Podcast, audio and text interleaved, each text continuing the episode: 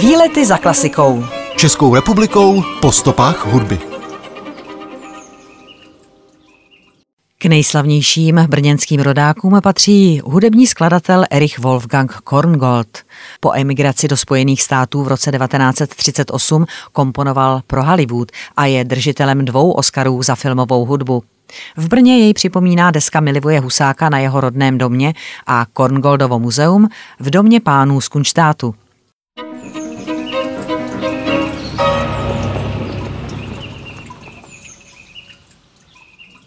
Skladatel, pianista a dirigent Erich Wolfgang Korngold, původně rakousko-uherský občan, po emigraci občan USA, se narodil v Brně 29. května 1897. Přestože se rodina roku 1901 přestěhovala do Vídně, je jeho jméno s Brnem trvale spjato. Tento brněnský rodák je považován za zakladatele filmové hudby a v roce 1939 získal Oscara za hudbu ke kultovnímu filmu Dobrodružství Robina Hooda. Erich Wolfgang Korngold byl synem právníka a významného hudebního kritika. Hudební nadání projevoval malý Erich Wolfgang už v útlém věku a byl pokládán za zázračné dítě. Senzací se stalo uvedení jeho pantomimy Sněhulák na scéně Vídeňské dvorní opery v roce 1910, kdy autorovi bylo pouhých 13 let. Ve stejném roce zaznělo i v sále Německého domu v Brně jeho další rané dílo, klavírní trio opus 1.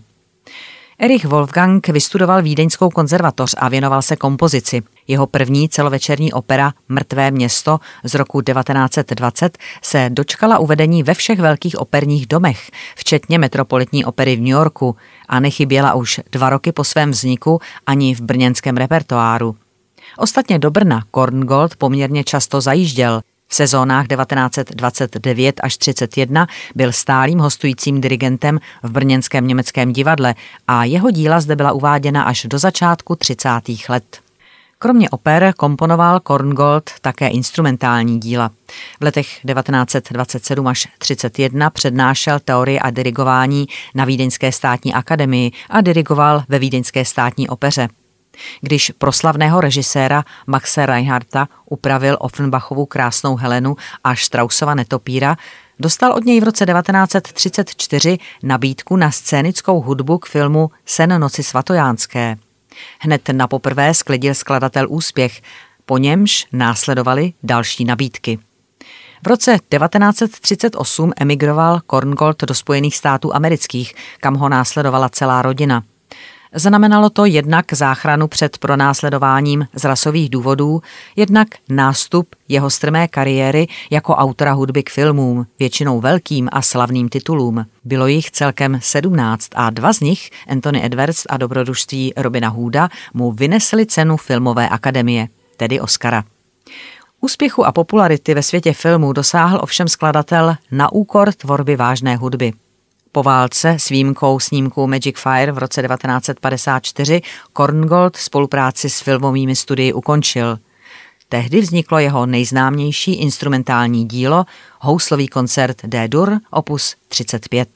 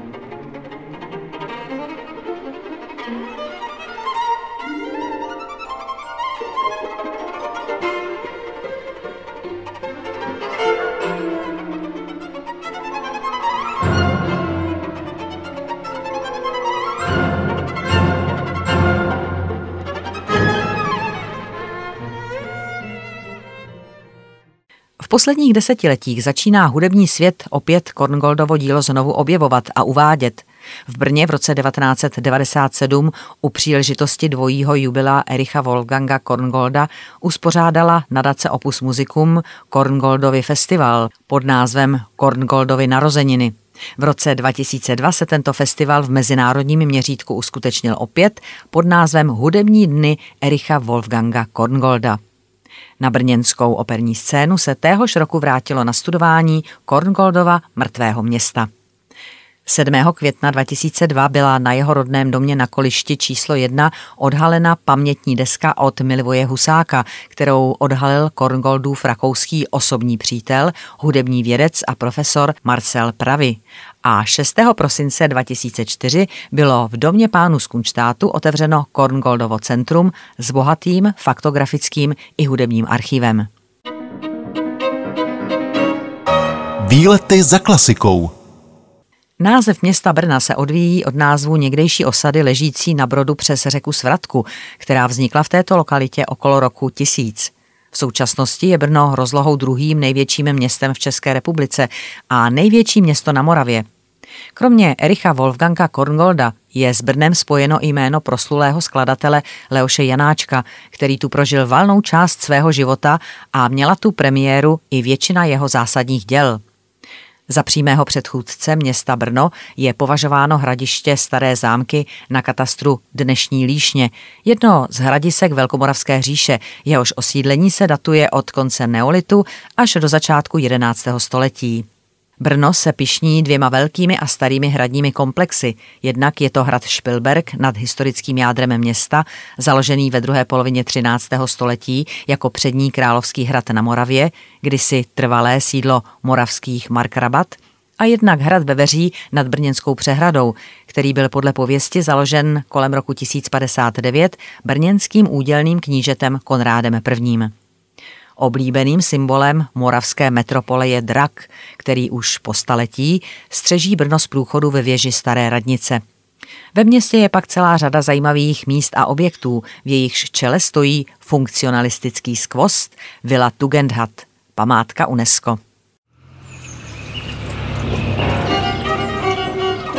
Výlety za klasikou. Českou republikou po stopách hudby.